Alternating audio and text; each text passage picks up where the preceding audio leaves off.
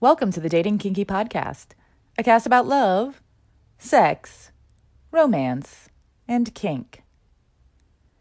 Today, I'm not writing in my blog because I had a goal of eight chapters for my new book, Understand Me Now, and that's in order Communication for Relationships, including ethical non monogamy, kink, and BDSM. And as I was writing, I was desperately thinking of ways to procrastinate, as usual, which leads me here. I got 7,908 words written, and I'm patting myself on the back.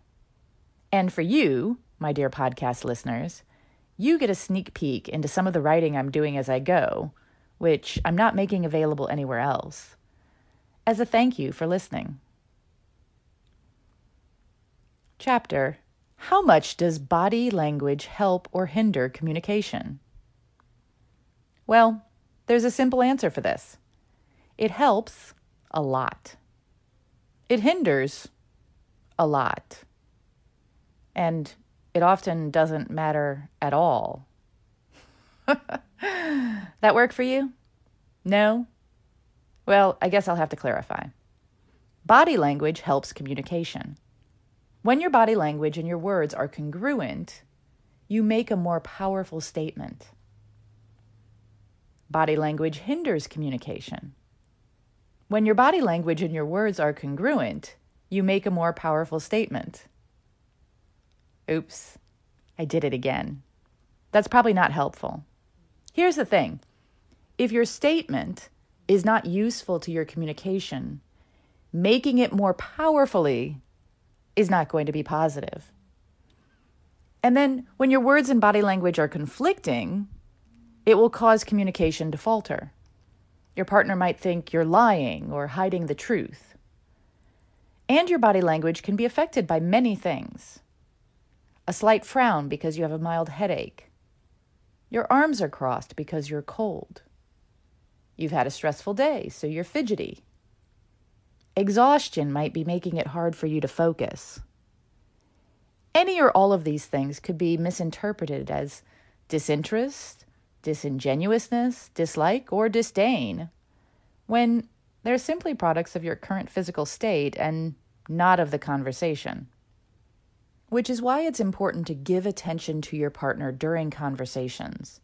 And maybe also note when you're feeling things that may leak out so you can correct them, or perhaps put the conversation off until another time. At the very least, you can mention, I've got a slight headache, so please bear with me. I want to have this conversation with you, and I may be a bit slower than usual. Body language doesn't matter at all. In today's world, much of our communication happens in ways where body language doesn't apply. In text messages, in chat, by phone, by email, in this podcast. We have no way of knowing what is happening physically on the other side of our electronics. You don't know if I'm smiling and enthusiastic or sober and serious except through the pixels or print of words on a page, or in the case of this podcast or a phone call, the tone of my voice. Which is why humans have created ways to share our physical expressions through text, like emojis, which allow us to convey our meanings in more casual situations with more emotion than we might have in only words. Thank you for joining me today. I welcome your thoughts or questions just send me a voice message with feedback. And please do join me at datingkinky.com. It's built by Kinksters for Kinksters, poly, queer, trans folk, and anyone not quite vanilla. And it's free.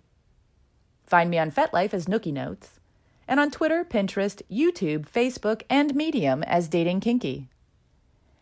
Have a kinky day, and I'll catch you next episode.